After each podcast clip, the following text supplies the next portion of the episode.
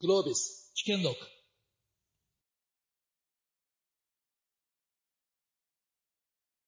えー皆様、食のセッションにお集まりいただきましてありがとうございます。えー今日はですね、このあのパネリストの皆さんは、新鮮な美味しい食材を届ける高島さん、そして世界の舌をうならせる米田さん、そして食を文化に昇華させている辻さんという、もう食のプロフェッショナルが育っあの揃ってくださっているので、このお三方と一緒にですね、世界に貢献する日本の食というテーマなんですけれども、人類の未来の食というものを一緒に皆さんと描きながら、そこで日本の強み、何が活かせるのか、何が私たちにできるのかっていうことをセッションの中で皆さんと一緒に考えていけたらと思います。で、もう新鮮な食材を調達する高島さんがめちゃめちゃホットなアメリカからのネタを仕入れてきたということで、まずは高島さんからですね、アメリカのフードテックのお話など伺いたいと思います。先週アメリカに行ってます。先週というか3日前までアメリカに行って、いくつかのフードテックのカンファレンス行ってきました。で、まあ、そこで感じたことを簡単に共有したいと思うんですけど、えっとですね、大きく2つ ,2 つの潮流があって、1つは、あの、プラントベースという、まあ、植物性ですね。まあ、このサステイナブルな食べ方っていうものが、もう、なんて言うんでしょうね、もう、ものすごい、えー進んでいるというか、えー最先端っていうよりは当たり前だし、やってないとちょっとおかしいよねっていう感じにかなりなってるなっていうのが、あの、大きなトレンドですね。えーカリフォルニアの普通のスーパーに、もうペットボトルはほぼ撲滅されていて、そうなんですか？ないんですよ。もう全部瓶なんですよ。重たいんですよ。瓶とアルミしかない状態になっている。カリフォルニアだからっていうのはあると思いますが、そうですよね。まあそういうふうになってますし、まああの、巨大な、あの、カンファレンスっていう、あの、エクスポみたいに行ったんですけど、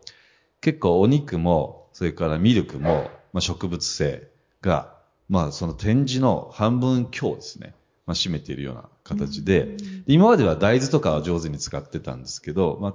今回非常に目立ったのが、キノコの、まあ根っこ、菌糸と言われるところですよね。うん。まあ、これを使ったあものが非常にクオリティが高くって、で、僕らもアメリカで、その、ビーガン、プラントベースの会社を買収して、まあ、展開ししているんで、それでアメリカに行ったんですけど、まあ、この植物性のものも含めて、えーまあ、そういうものをサステイナブルに寄与する、あるいは健康に寄与する食生活を送るのが当たり前っていうのが、まあ、非常に大きなトレンドになってる。で、なんかビーガンっていうと、いやだって肉好きだからビーガンになりたくないっていうふうに日本の人はなりますけど、向こうの概念の人は、うちの、あの、アメリカの会社のお客さんもそうなんですけど、8割ぐらいが時々ビーガンの人なんですよね。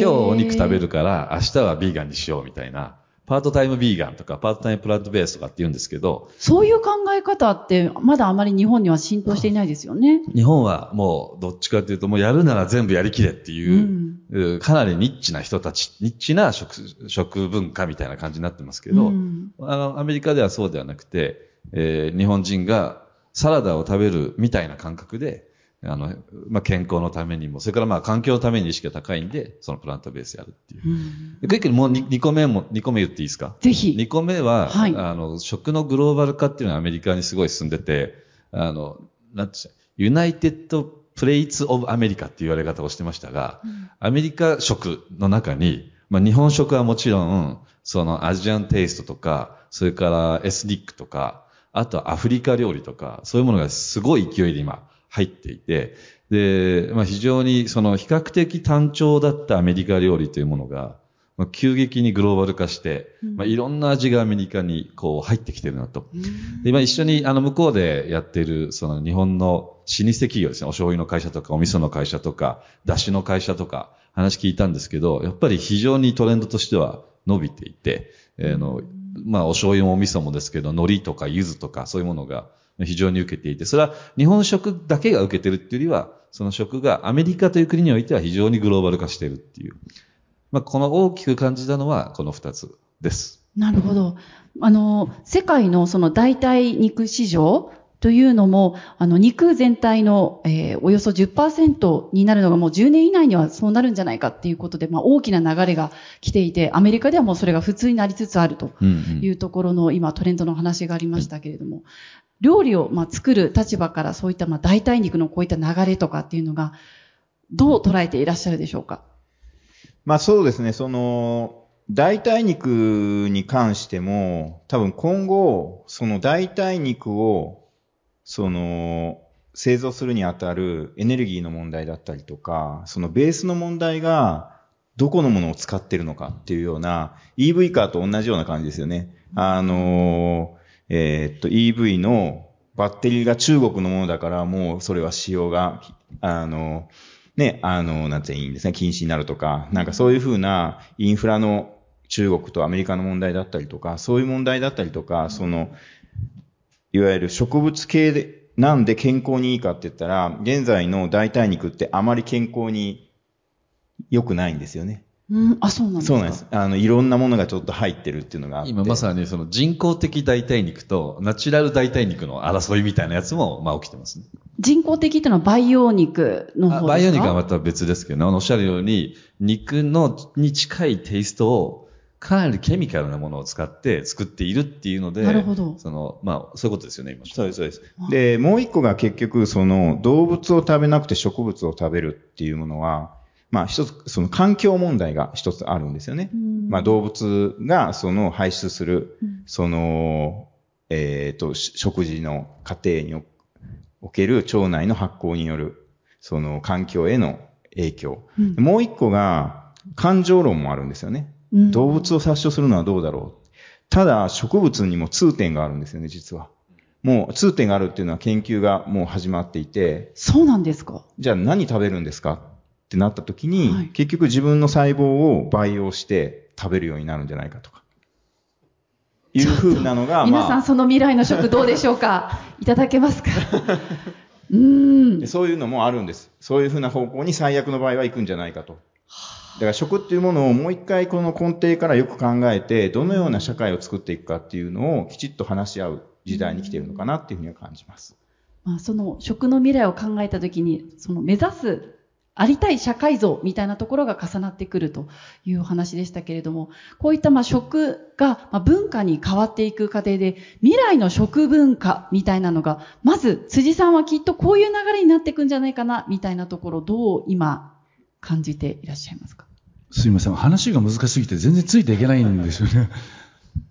食文化、まあ、いろいろとこう、これまでも長い歴史の中で日本食の文化も含めて変わってきたと思うんですけれども、逆に、長年こう、食文化の変化を見てきた辻さんからすると、どんな変化が逆に言うとこれまでありましたか？今、最先端のちょっとお話から入ってしまいましたが。あの、ムーブメント的に言うと、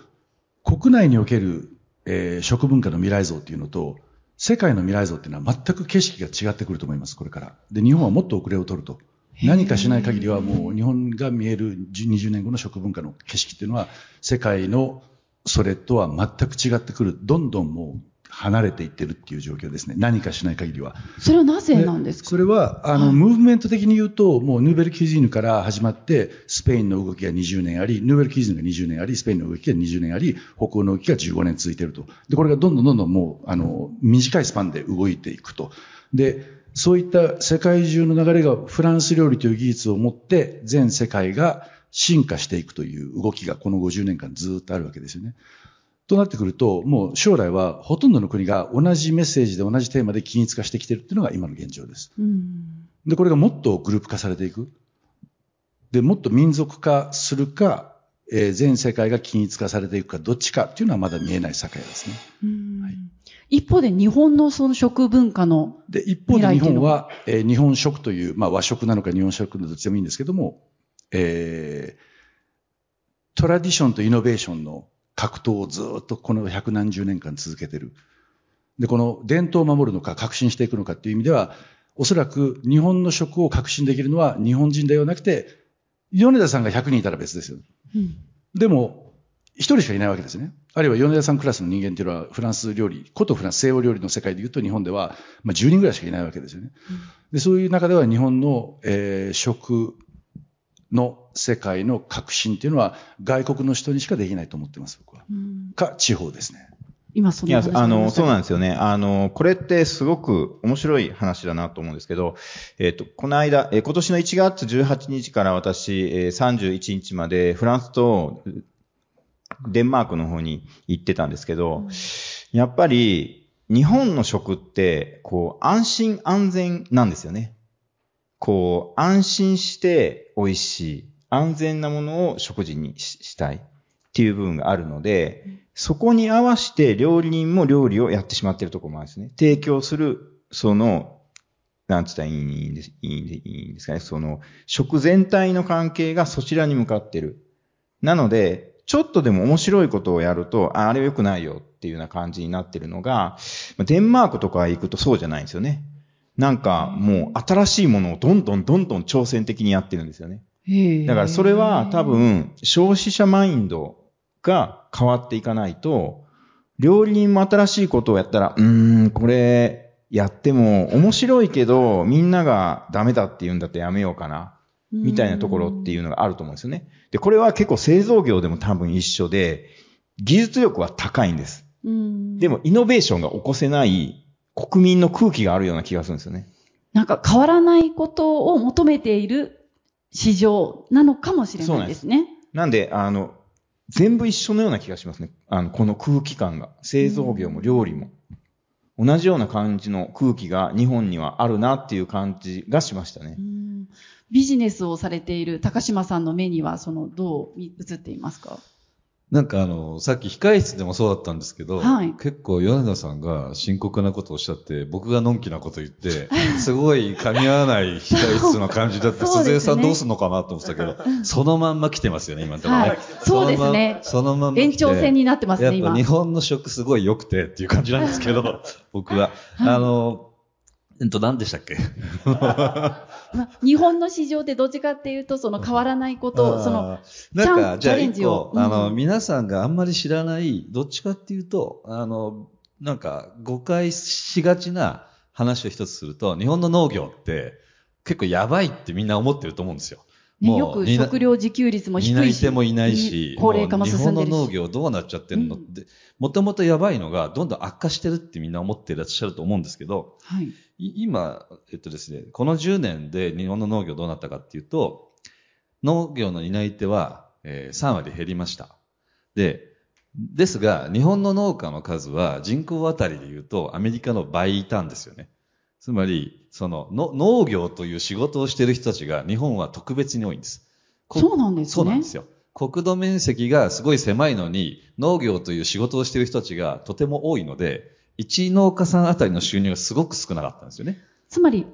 その農家さんの一つ一つ一つのまあ規模がものすごく小さい。ものすごい小さい農家さんが国民の中に結構いっぱいいるという状態。うんで、それが3割減って、売り上げは10年で1割伸びたんですよ。そうすると、1農家あたりの手取りは結構増えたんですよ。この10年間。じゃあ農家は、さんは稼げるように今、農家さんは、流れとしては変わってきてる。今は、まあ、その今大雑把に言いましたが、兼業農家っていう方と専業農家っていう方に分かれて言うと、兼業農家さん、それがし本当のビジネスじゃない兼業農家さんの数がかなり減り、専業農家っていう、それを収入にしてやっていこうっていう人たちの数が増えて、その専業農家の人たちの規模も増えて、その人たちの平均年齢も下がったっていう感じなんですよね。まあそういう意味では、結構日本の農業っていうのは、あの、前に向かって進んでいて、あの、へ変革はかなりししていて、でも変革は、多分皆さんあんまりご存知ないんじゃないかと思うんですけど、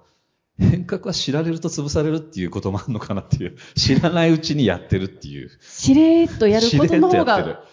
うまくいくやってるっていう感じです。なるほどね。はいまあ、そのしれーっとやってるっていうのも先ほど米田さんおっしゃったみたいに変化を望まないからこそ、しれーっとやった方が実は変化できるまあ言えないですね。早くもうお年なんて引退してくださいって、なかなか言えないんで、あの、しれーってやってて、なるほどあの、結果、前よりは、まだ課題はいっぱいありますが、10年前よりはいい状態になっていると思ないるほどますね。。あの、ちょっといろいろ議論がこう発散してしまったんですけど、世界に貢献する日本の食っていうところで、あの、今ポジティブな食がこう世界に向けて戦っていける方向性に多分流れていってると思うんです。で、世界に目を向けた時には気候変動、そしてまあ人口が世界的には増えていくっていうところで、全体の食っていうところでは食料の争奪戦になるんじゃないかとか、いろいろとこう心配される点があります。そういう中でじゃあ日本がどうやって戦っていくのか、貢献できるのかっていうところで見ていくと、日本の強みを、まあ、外に売っていく輸出っていうところとインバウンドで、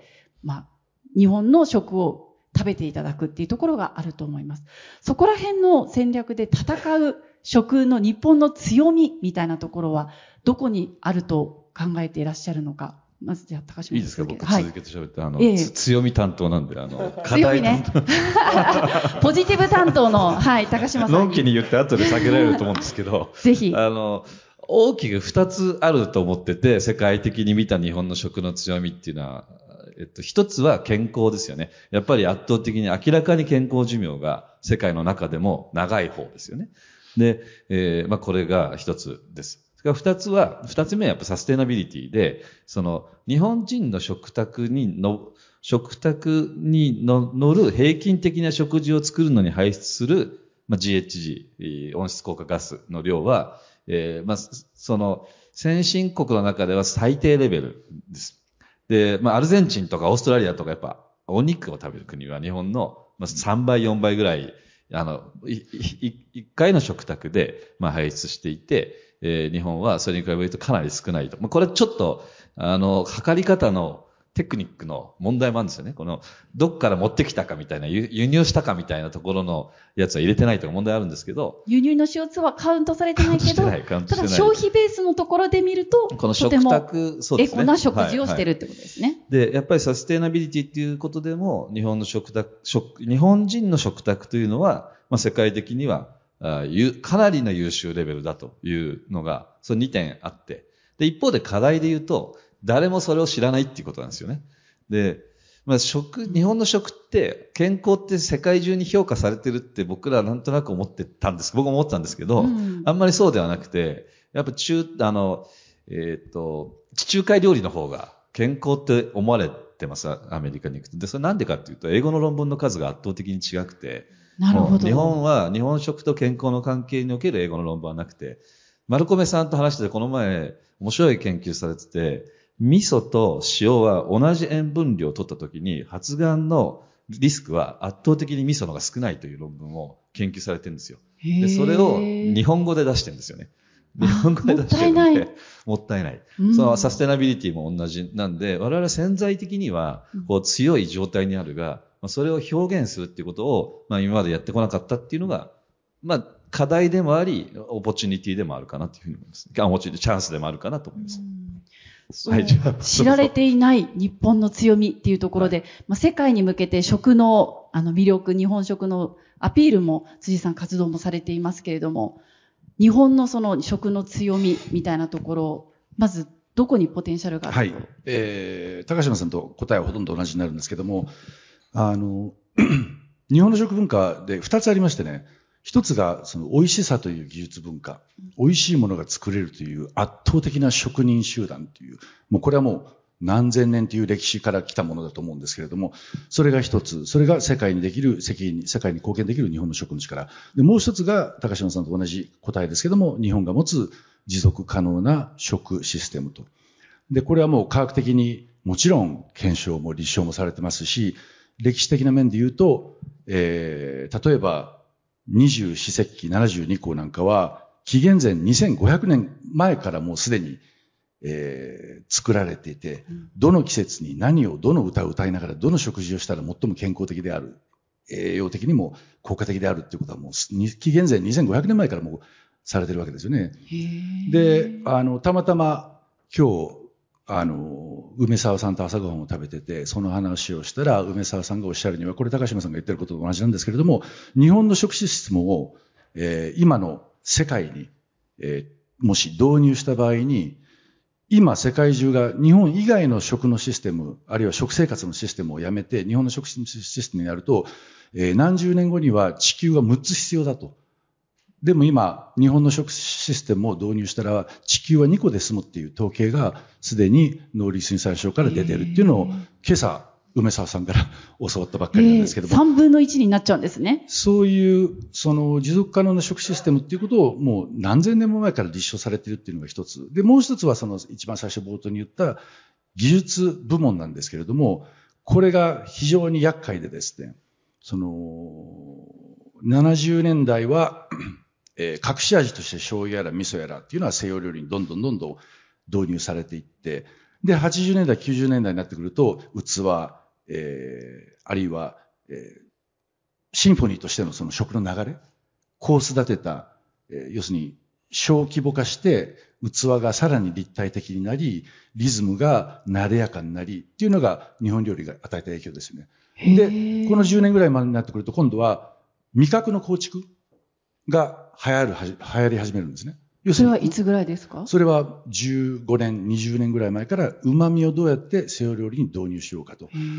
で、こ、それまでは非常に簡単なことだったのが、旨味の構築の西洋料理を日本、日本とどうやってこう影響させるかっていうことに、すごくやっぱり西洋人は難しさを感じるんです。それはなぜかというと、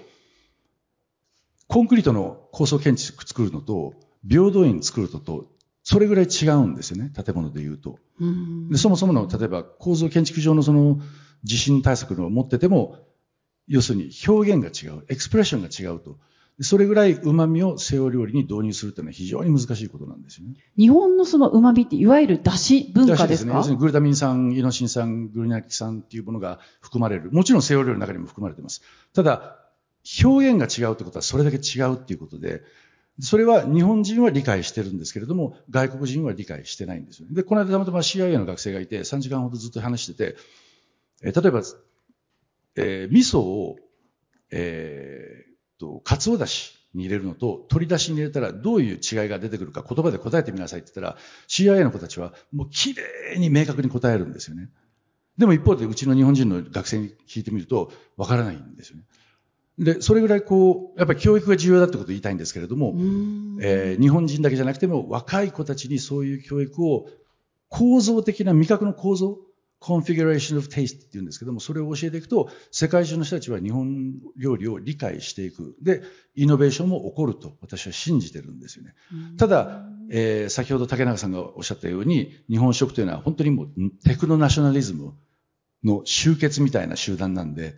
あの、日本人にはそれができないであろうと。で、この間、先週、ノマーのレネが、えーこれから50日間、うんあの、京都にいて、50日間食事を、あの、まあ、ポップアップで、エースホテルの中で作るんですけども、テストランでえー食べに来てほしいと頼まれて、食べに行ったんですね。それはそれは、あの、日本人が思いつかないような日本の食材を駆使して、えーイノベーションを起こしていると。美味しいかどうかっていうことは聞かないでくださいね。どんな味だったの美か気になり味しいかどうかはますね。別にして、あれは日本人には考えられないですよね。へでそのぐらいのイノベーションを起こさないと日本の食っていうのは改革できない。で、守る部分はどんどん守っていただいてもいいんですけども、やはり攻めの部分も必要だということですね。うんで、それにはやっぱり、あの、ダイバーシティも海外の人たちの導入も教育も非常に必要になってくるということですね。なので、ちょっと話長くなっちゃいましたけども、持続可能な食システムというのはいくらでも理論的に、学際的に海外に教えることができる。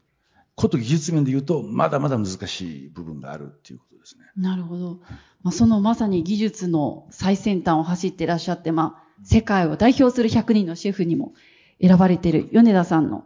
作品、皆さん食べて、食べたことありますか米田さんの、あ、結構、おあ、杉さんが思い切って、3分の1ぐらいの方が食べてらっしゃって、3分の2の方は知らないということで、私もまだ食べたことないんですけど、例えばこんな、あの、ワンプレートをご紹介したいんですけど、これ、地球がテーマになっている。このお皿の大きさが、この、ここにあるテーブルぐらいの大きさらしいんですね。60センチぐらいのテーブルに、これは地球がテーマになってるんですけど、これまあメッセージを込めながら技術をま駆使して、米田さんは料理を提供されていますけれど、そのなんか日本人にはその技術の部分でハードルがあるんじゃないかっていうところ、先ほどの話もちょっと共通すると思うんですが、そこどう、どうジャンプアップ、そこは本当は強みだと思うんですけど、確信にまでいかないっていうところ、どうジャンプできますかうね？ーん、まあ、その、深い意味で言うと、本当に深い意味で言うと、多分、海流の問題があるんですよね。多分。あの、日本って、アメリカの方からも海流がこう来て、地盤が日本に入り込んで地震が起こるじゃないですか。はい。で、えー情報に関しても、えー南ア、えーえーと南、南アフリカというか、向こうのアフリカで人間が誕生して移動してきて、最終的にはここまでたどり着いたじゃないですか。で、たどり着く過程で、大体送り出す人っていうのは8名から10名らしいんですよね。で、男女で、若い人たちで、能力があって、才能がある人たちを送り出す。で、別のとこに移動して、またそこで生生活をして、また移動をする。で、その時8名から10名を送り出す。最終的にそれを送り出す人って、能力がある人なんです。若い人たちで。ってなると、最終的に行き着いた日本に来る人っていうのは、能力がある人の最終形がたどり着いてるはずなんですよね。めちゃめちゃ優秀じゃないですかそうなんです。。なんで、いはいろいろ、その丁寧なことをやったりとか、そういう能力が高いんじゃないかっていうのがあるんですけど、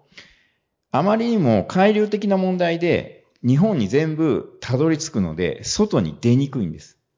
で外に出る人は、変人みたいな人が行って、向こうで情報を落としてきたのが帰ってきて戻るっていうような、まあ、変人が、あの、行って帰ってくるっていうような 感じだと思うんですけど、あの、基本的にその流れになるので、日本から発信するっていうのはなかなか相当なパワーがない限り、まあ難しい立ち位置にいるんですよね。なので入ってくる情報を削ぎ落とすっていう文化になってるんですよね。だから料理に関しても、味をどんどんどんどん削ぎ落として真ん中のとこだけ使うっていうような感じなんです。ヨーロッパの方は全部その中に料理の中に全部入れ込んでソースみたいなものを作る。日本は削ぎ落として透明感がある料理になっていく。へっていうのもじ。同じような感じなのかなって思うと、なかなか外に、日本人、その料理自体を運ぶっていうのが難しい。で持っていけるのはその相当力がある人。で、逆に観光客をうまく引っ張ってくる流れには何か工夫をしたらできるんじゃないかなっていうのは私は思ったりします。うん外のい、いわゆるインバウンド。インバウンドをその海流とかに乗っけて来るような流れをつ作っていくっていうことはできるんじゃないかなって感じます。まあ、実際に今インバウンドもね、すごく伸びてますし、WBC で来た記者の人たちが、日本のお菓子最高って言って、もう SNS とかでもつぶやいていて、で、それがまた外に出ていくチャンスにもつながるという流れは実際に今もあると思うんですけど、でも一方で、まあ、日本の、まあ、インバウンドだけではなく、マーケットを見ていけば人口がどんどん減っていくっていう中で言うと、やっぱり外需を取りに行くには外にやっぱり出ないといけないっていう流れは必然的にあると思うんですけど、実際にアメリカの企業を買われた高島さんは3年で売上3倍にしたという手腕も持たれています。変人っていうことですかね。どこで聞いたんですか？そんな嫌 外に出て行かれたこのセッションのモデレーター本当大変ですね。宇宙の方まで飛んでいきそうなセッションですね。いや、あの、な、なんでしたっけ？あの、まあ、えっと、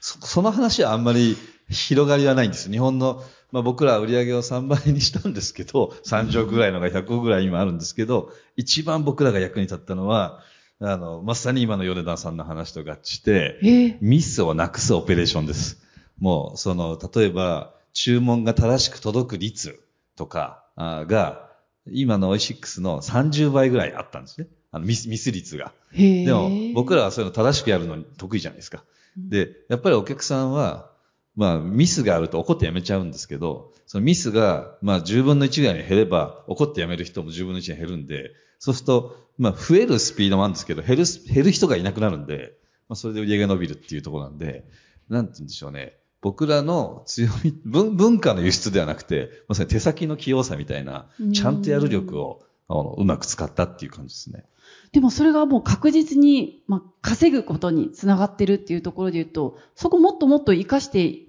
その強みはもっとこうシェアしていけるものじゃないですかね。まあ、あの、それもああるんですけど、やっぱりなんか自分が思うのは、まあ日本が、まあ、世界で戦うっていうよりは、まあ、世界に貢献するときに日本の食って何の役に立つかなみたいな考え方で言うと、やっぱり、あの、い一つは、その、その地域に合わせるってことをもうもうちょっとやんないといけないなと思うんですよね。で我々は多分、あの、ラーメンという食べ物を、まあ、日本っぽくしたし、カレーっていうものも日本っぽくしたし、パスタも日本っぽくすることによって、まあ、多分それによって中国の方やインドの方が儲かってる感じは、日本のビジネスで儲かってる感じはあんまりしないですけど、まあ我々は取り、取り込んで、まあ我々の文化にしたわけですよね。で、じゃあ、日本から出すときも同じで、まあ、やっぱりほっとくとカリフォルニアロールみたいなものを向こうの方が作り、向こうの方がそれでビジネスをやるっていうふうになってしまうんで、その、我々がその、我々のまま行くと、やっぱりその国にはなかなか受け入れてもらえない。その味覚もさっきおっしゃったように味覚の感じとか旨味を感じる、多分旨味を感じる機能とか、そういうのもだいぶ違うんじゃないかなっていうふうに思うんですよね。ですから、まあ我々が、まあその、我々の、まあ本来は健康に良くて環境にもいい食がどうやって世界に貢献するかっていうふうに考えると、もうちょっと、ももっとそその国に合わせる、その、ことをしていくっていうのが非常に重要かなと思いますね。うん、そこら辺、あの、世界の人たちをおもてなしするときとか、こう、合わせるとか、そういったことっていうのはどうなんでしょう？ま、全くやってないんですけど、私は。あの、私はもう普通に自分がいいと思うものを作ってるんですけど、うん、うんまあそうやってるシェフも多分いるとは思うんですけどね。うん、うん、私の場合はなんか、そのまま作ってますね。うん、うん、あの、世界に、まあ、アジャストして、そちらのお客さん目線でのあの売っていくっていうことが大事じゃないかということが、まあ、世界で貢献する、まあ、日本の食っていうところのテーマの、え最後のど真ん中のところに来ましたけれども、辻さんはその世界に、まあ、貢献する日本の食っていうところの、えー、提言につながるようなところで、まあ、課題を抑えていただいてもいいんですけれども、どういったことをまあ乗り越えていくことで、さらに先ほどのあった強みを生かしていけるとお考えでしょうか？乗り越える必要はないと思います。あの、さっき言ったように技術面も歴史的にも文化的にも、もうかなり強固なものがあるじゃないですか。うん、で、それを一旦、やっぱり僕は料理ってサイエンスとアートだと思ってるんですね。で、このサイエンスとアートをちゃんと AI を駆使して体系化する。そもそも、あの、江戸時代から日本料理の文献ってほぼゼロに等しいですから。絵本ですからね。あの、エスコフィーは全部ちゃんとレシピ化しましたけども、江戸時代のあれってほとんど絵本なんで、あの、アーカイブすらないんですよね、日本料理の文献については。なので、そういった、あの、先ほど言った四十二世四十二項の歴史的価値観や衛生的価値観、栄養的価値観、それから技術の体系化、特にサイエンスとアートを両立して、体系化するとイコール、えー、国際共通化ができるっていうコモングラウンドができるので、それが絶対必要です。え、海外には逆に海外に対して。はい。そういった体系化されたものっていうのはどうなんですか？海外はですね、あの、もうとにかくフランス料理一本なんですよ。西洋料理の技術が全世界を、あの、民族食からガストロノミーの世界へと、えー、一歩レベルが上がった。で、しかもそれを学問として捉えていると。で、特にもう今更国に学問として何か研究開発してほしいってお願いしたって、到底国はこっち向いてくれないんで、うん、あのもう諦めてますけども僕らでもやりたいとそれよりもやっぱり個々の人間が、えー、サイエンスとアートという形で食文化を体系化させて国際共共有共通化さを持って発信していくってことがあのもうむしろラーメン寿司天ぷらそば焼き鳥の国際への発信っていうのはもう時代終わってますからね。次の日本の本質的な力、日本食が持つ本質的な力の発信を体系化させて、えー、アーカイブさせるというのが最も重要だと思います。そういった動きっていうのは今国内ではどうなんでしょう？どこまでできそうなんでしょうか？えー、いくつかの団体が始めてます。なるほど。はい。えー、特にサイエンスの部分で。ただ、アートが非常に遅れてますね。そうなんですね。はい、今、そういった提言もありましたけれども、米田さんの方から提言されたまあそうですね。まあやっぱり食っていうのは、その、人の幸せだったりとか生命に直結するんですよね。で、やっぱりこっから大切、大切なのは、まあ経済がどんどん発展していってますけど、人の幸せって同じように増えてんのかっていう問題点が多分あると思うんですね。で、今からだいたい300年後ぐらいにどのような社会構造にしたいのかっていう話がまず必要じゃないかなと思うんです。で、その時に経済、社会システムだけがどんどん発展、あの、発展をしていって、流通はすごくなる、インフラは整う、スピーディーになってる。けど、人っていうのは、なんか真空パックに入ってるようなものばっかり食事してるとか、全然幸せを感じてない。っていう社会がいいのかどうかっていう問題点が多分あると思うんですよね。そう考えると、やっぱり300年後のことを見据えると、人が幸せになる社会っていうのは何だろうってなると、食っていうのが、やっぱり中心に一つ考えるポイントになるんじゃないかなと思うんですよね。で、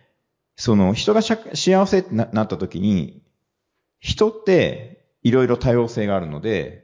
まあ、いろんな方が幸せになる。弱い人も強い人も、いろんなその性格がある人間も幸せになるってことになると、今、弱い産業の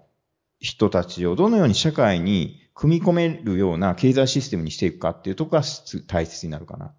で、今、飲食業っていうのはすごく弱い産業になってます。っていうのが、社会っていうのは、まあ、どんどん経済合理性のもとに、まあ、効率化を求めてどんどん進んでいくんですよね。で、効率化を進めようと思うと人間を切っていくといいんですよね。でも、私たちの産業っていうのは、人間と一緒に仕事をするっていうふうなことを名目に、美味しさっていうのを担保するようにやってきたんです。行こうと思ったら行くことができたかもしれない。工業化をすることができるかもしれない。工業化をすると単一的な味、均一的な味のもので工業製品になってしまう。だからやめようねって言って、しんどいかもしれないけど、こちらの産業に留まってる。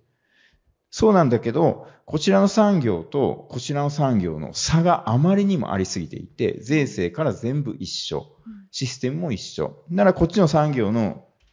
働いてる人っていうのは、もう限界だよねっていうのが今の現状なんですね。なので、日本っていうのは素晴らしい料理があって、素晴らしい、えー、食っていうのをみんな今必死に保ってるんですけど、多分今ピークです。で、ここから落ちていくんじゃないかっていうのを、やっぱよく考えないと、これって、えー、アフリカの方のコーヒー豆を小さな子が、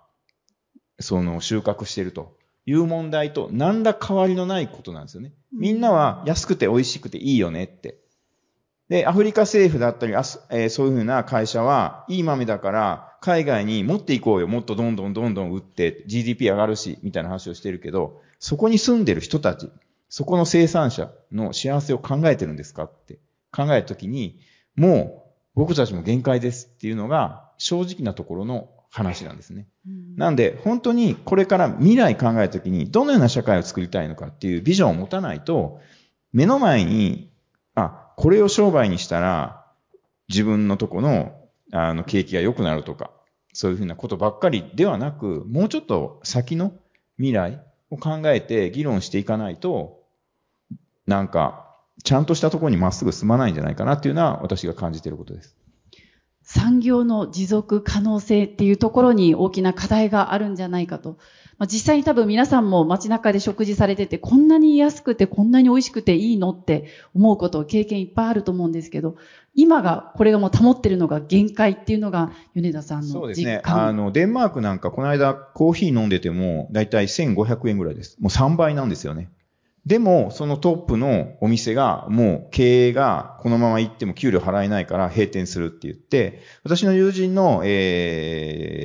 ー、えー、とデン、えデンマークじゃない、えー、えー、カリフォルニアにある、えー、そこもトップの三つ星シェフですけど、今年の1月に、いやもう、あの、これ以上やるのは、その、労働、労働環境だったりいろいろ考えていくと、もう経営があれなんで閉店しますって。トップのとこからもうお店を閉店していってる状況なんですよね。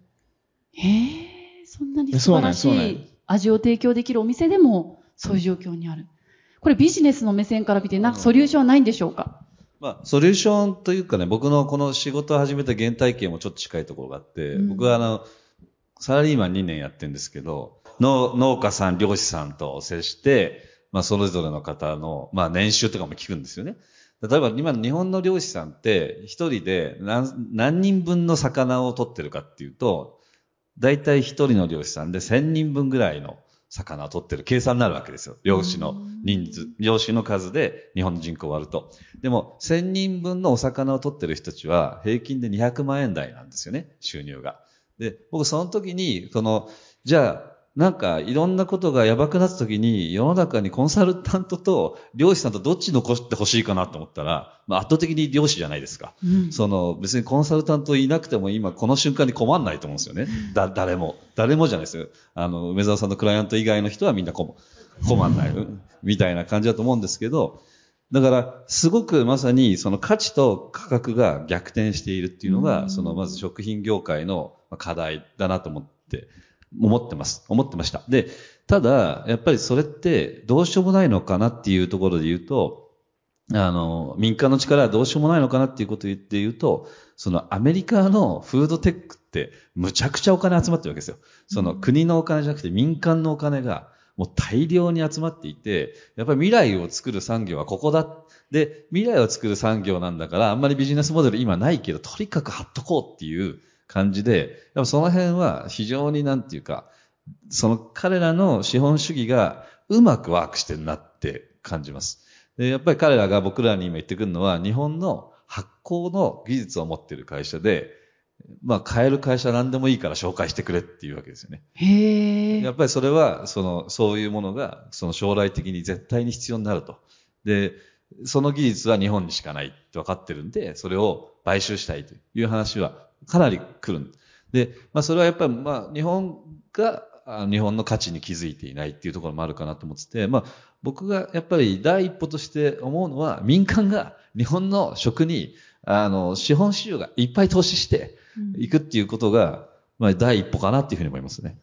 まあお金を持っている人たちがそういった未来を作るためにお金をどんどん出していくっていうことですね。そうですね。で、それはアメリカがそういうことを言ってるってことは、日本の技術って、日本というちっちゃなマーケットで終わんない技術がいっぱいあるよねって彼らは思ってるから、まあ、買いに来てるっていうことだと思うんですよね。それを僕らが、当然僕らの方が情報に近い場所にいるんで、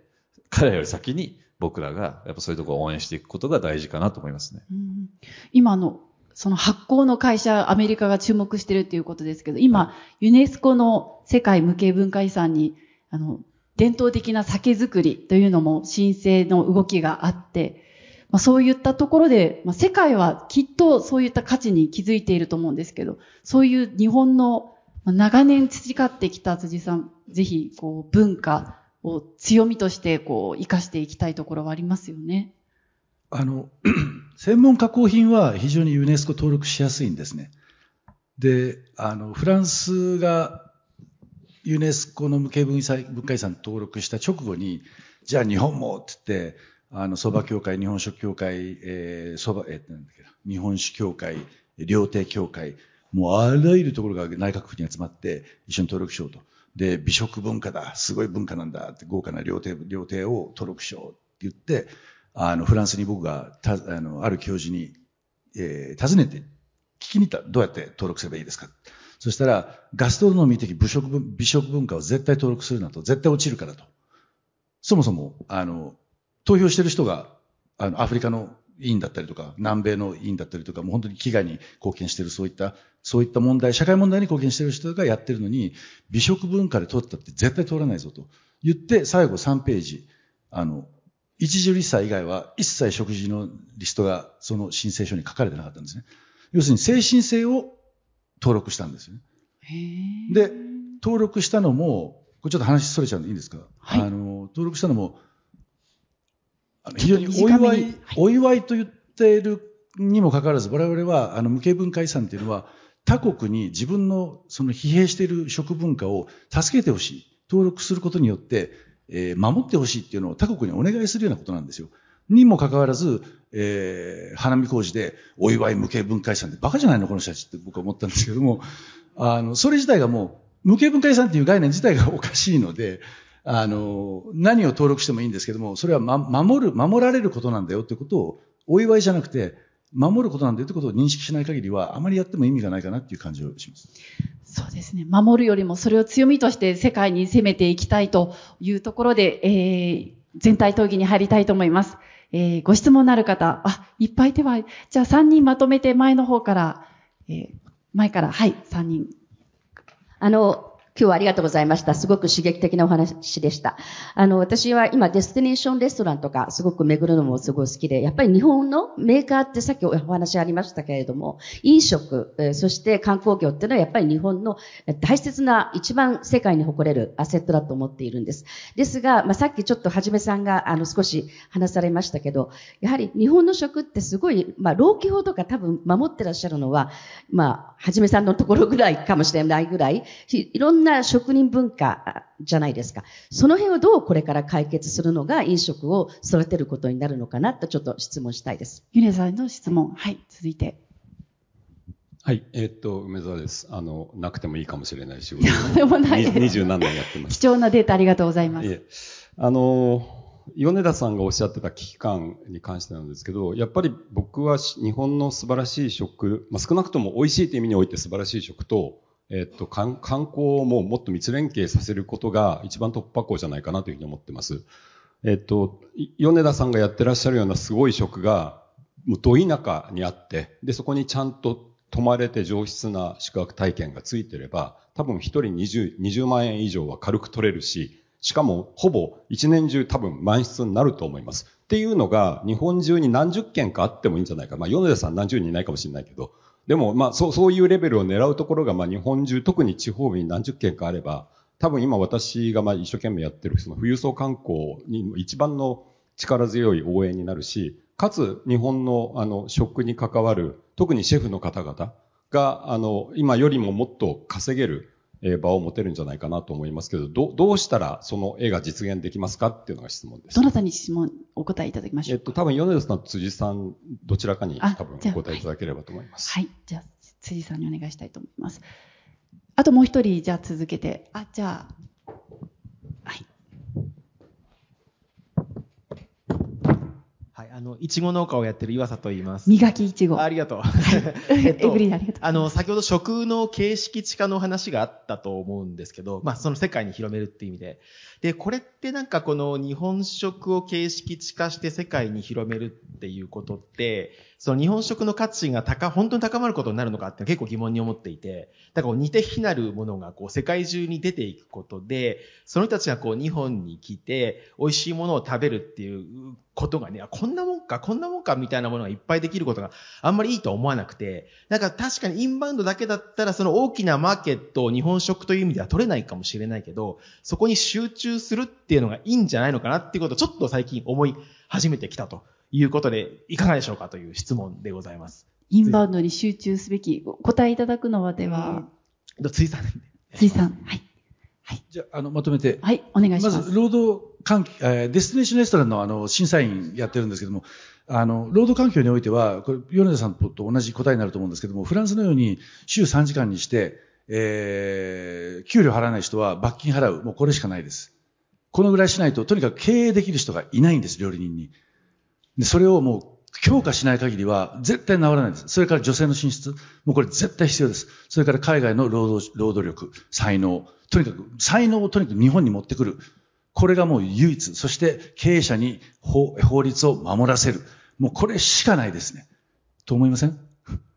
そうじゃなかったら、俳優業でも組合があるんですよ。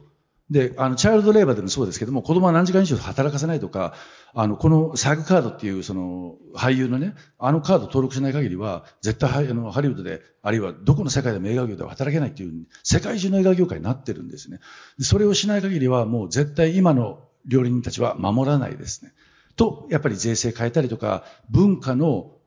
え国力での文化の強化、文化戦略の強化、これをえー同時進行でやらないといけないと僕は個人的に思います。そしてもう一つは、えっ、と、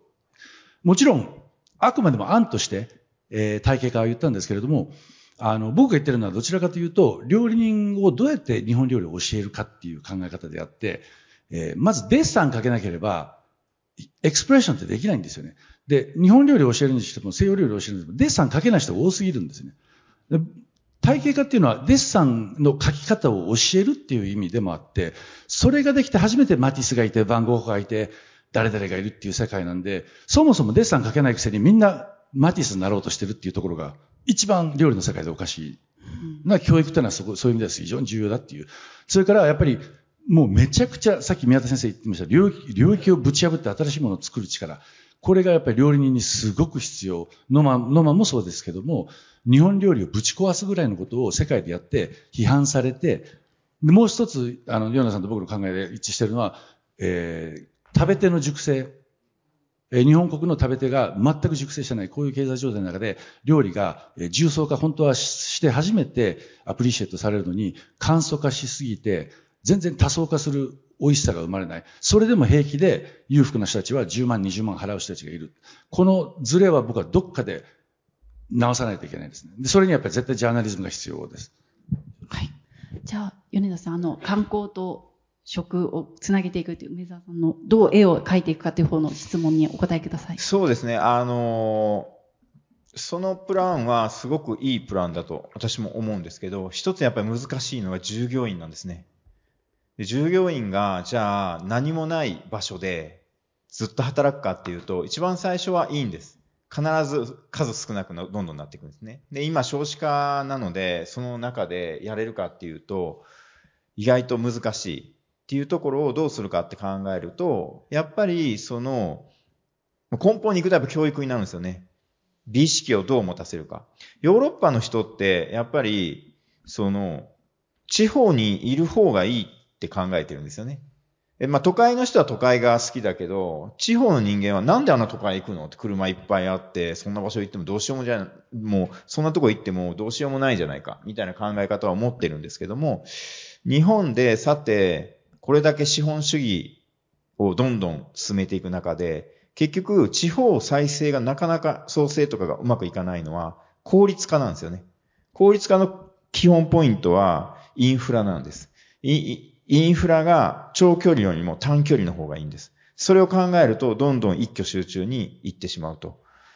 なので、なかなかその流れを変えていくっていうのは難しい中にあるので、まあ、根本的にはやっぱり教育で美意識をどのように考えていくのか、えーっていう部分を、から行くような長期プランではいかないと、急にいいものを作って、はい、やりますって言ったところで、最初はいいかもしれないけど、なかなか難しいっていうのが、現状なのかなっていうふうな感じで、周りのやっぱり地方でお店をされてるお店は、そこが大変になって、最終的には、あの、えー従業員がいなくなって、自分だけでお店を閉めて、カウンターのちっちゃなお店で夫婦でやるっていうところに落ち着いちゃうと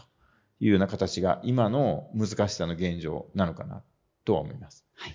じゃあ追加であと3つ受けて、僕今、あの、指名されてないけど、ちょ、ちょっと喋ってもいい？どうぞどうぞさっきの岩佐さんの質問でインバウンドだけやればいいんじゃないかっていうのは、僕はチャンスはあるとは思っていて、でもそれはビジネスモデルだと思ってるんですよね。で、まあ、一つは、まあ、二つぐらい思いつくのは、一つはセブンイレブンさんのやり方です。流通で行くっていう。で、今のアメリカのセブンイレブンさんみたいになれば、そこに日本の食を乗っけるのは、もう非常に容易にできる状態になってる。もう一つはライセンスはあるかなと思ってて、今中国で最大のオレンジはイスラエルの会社です。それはライセンスで儲けると、1個出ると1円とか2円とか入るようになってる。だからビジネスモデルをセットでいくことでチャンスあるかなっていうのが自分の考えです。ありがとうございます。はい。じゃあ、前からと、あ、じゃあ、後ろから伺います。1、2、3人伺って、はい。ちょっと短めに質問で、コンパクトにお願いします。お話ありがとうございました。あのー最近予約が取れないレストランがすごい増えてて、で、2年待ちとかって言われると大体値上げしてくれって僕いつも頼むと大体お金のためにやってんじゃねえみたいなこと言われるんですよね。で、僕20年ぐらい前に病院のそれこそコンサルタントの時に同じような景色見てて、病院の経営改善しましょうって言うと、君は医療で金儲けするのかみたいなこと言われてたんですけど、で、結論から言うとダイナミックプライシングみたいのって、まあ少しずつ広がってると思うんですけれども、米田さんとか現場の方から見て、きちんと広がっていくのか。で、それによってそのトップ層はいいと思うんですけど、全体にどんな悪影響を及ぼすのか、どういうふうに見てらっしゃるかを伺いたいなと思いました。以上です。はい。続けて質問だけ伺います。はい。えーありがとうございます。井田でございます。最初に高島さんに、あの、代替肉の話をですね、伺ったんですけれども、あの、私からそうですね、代替肉を、おあ、お肉を食べたくないっていう人はですね、いわゆる、まあ、普通に野菜料理を食べればいいんじゃないかと。例えば、あの、ベジタリアンが多いインドではですね、豆のカレーとかほうれん草のカレーとか、また日本にはですね、この素晴らしい精進料理という文化がある中で、なぜですね、肉を食べたくないという人が、こちらにそういう野菜料理に行かず、代替肉という方に流れるのか、そのモチベーションをですね、お伺いしたいです。はい。最後に質問。はい、えー、野波と申します。本日はありがとうございました。まあ、先ほどあの、河野大臣がセッション中に、まあ、タイで、まあ、料理人、日本人の外務省に勤める、まあ、日本人から派遣できなかったみたいなお話されてて、要はなんでこういう問題が起こってしまうのか、みたいな、ぜひとも日本の料理を作るんだったら日本人ぜひとも言ってくれればいいはずなのに、なんでそこで日本人が雇えなかったのかっていう、そもそもどういうふうにお考えなのかっていうところをちょっとお伺いできればなと。はい。えー残り時間が3分40秒になったので、答えながらですね、最後にあのちょっとまとめのお話も込みで、えーそれぞれ1分ずつ、えー大変時間申し訳ないんですけれども、米田さんからお願いします。はい。えーっと、じゃあ、あの、私はその金額をアップさせるっていうことに関しては、あの、アップさせていかなければいけないと思います。あの、ラーメンだったりとかすると、ニューヨークだったりとか、もう4000円、5000円ぐらい行くんですよね。で、一番どこが美味しいかって言ったら日本が美味しいんです。でも日本が一番安い。で、この状況をやっぱりなんとかこう変化しないといけないかなと思います。えーっと、料理人って大体1日、えーランチディナーをしているところで15時間ぐらい働いてます。で、時給が1200円ぐらいにして、で、えーっと、まあ、週休2日のところも少ないんですよね。でも週休2日やったとします。で、23日営業すると、初任給41万4000になるんです。じゃ払えますかって話なんです。で、ここで、半分ですよね。半分がだいたい今世の中の20万ちょっとの平均だとすると、価格は最低でも倍必要になってくるんですね。で、労働環境を良くしていくと、さらに、えー今だいたい30歳ぐらいになるとお店を持つっていうふうになってたんですけど、少子化なので、人が辞めてもらったら困るんです。だから、60歳までやっぱりある程度行ってほしいってなると、さらに倍必要なんです。で、えーっと、休日も今、週休2日からヨーロッパの方では3、えー週休3日の方に行ってます。でそうなると、えー、だいたい1.2倍、えー、いうふうになってくるんですね。で、あと、えーっと、大きな、えーお店だったりすると、二交代制にしなければいけないってなると、さらに倍必要なんです。ってなると、7.2倍必要なんです。で、うちだったりすると、もともと4000円だったんです、お昼。で、今、えー夜1本で5万5000円なんですね。10倍上げてるんです。だから、とんかつ定食が1000円だったのが、もう、えーっと、1万2000円ぐらいになってるんです。でそこからさらに7.2倍なんで、とんかつ定食が8万円ぐらいになっても皆さん食べていただけますかっていうのが、今の飲食業をうまく、その経済だけで回す方法なんです。なるほど。なので、なかなか難しいっていう状況があるっていうのは分かっていただけると思います。時間が短くなってごめんなさい。では、辻さん、そして高島さん、最後皆さんに、まあ、提言も含めてですね、えー一言ずついただけますか。じゃあ高島さん。はい。あの、今の質問に絡めて言うと、まあ、肉を食べたい人なんですよ、対象は。食べたいけど、まあ、健康や環境や動物のために食べない方がいいっていう人たちが、まあ、ターゲットです。で、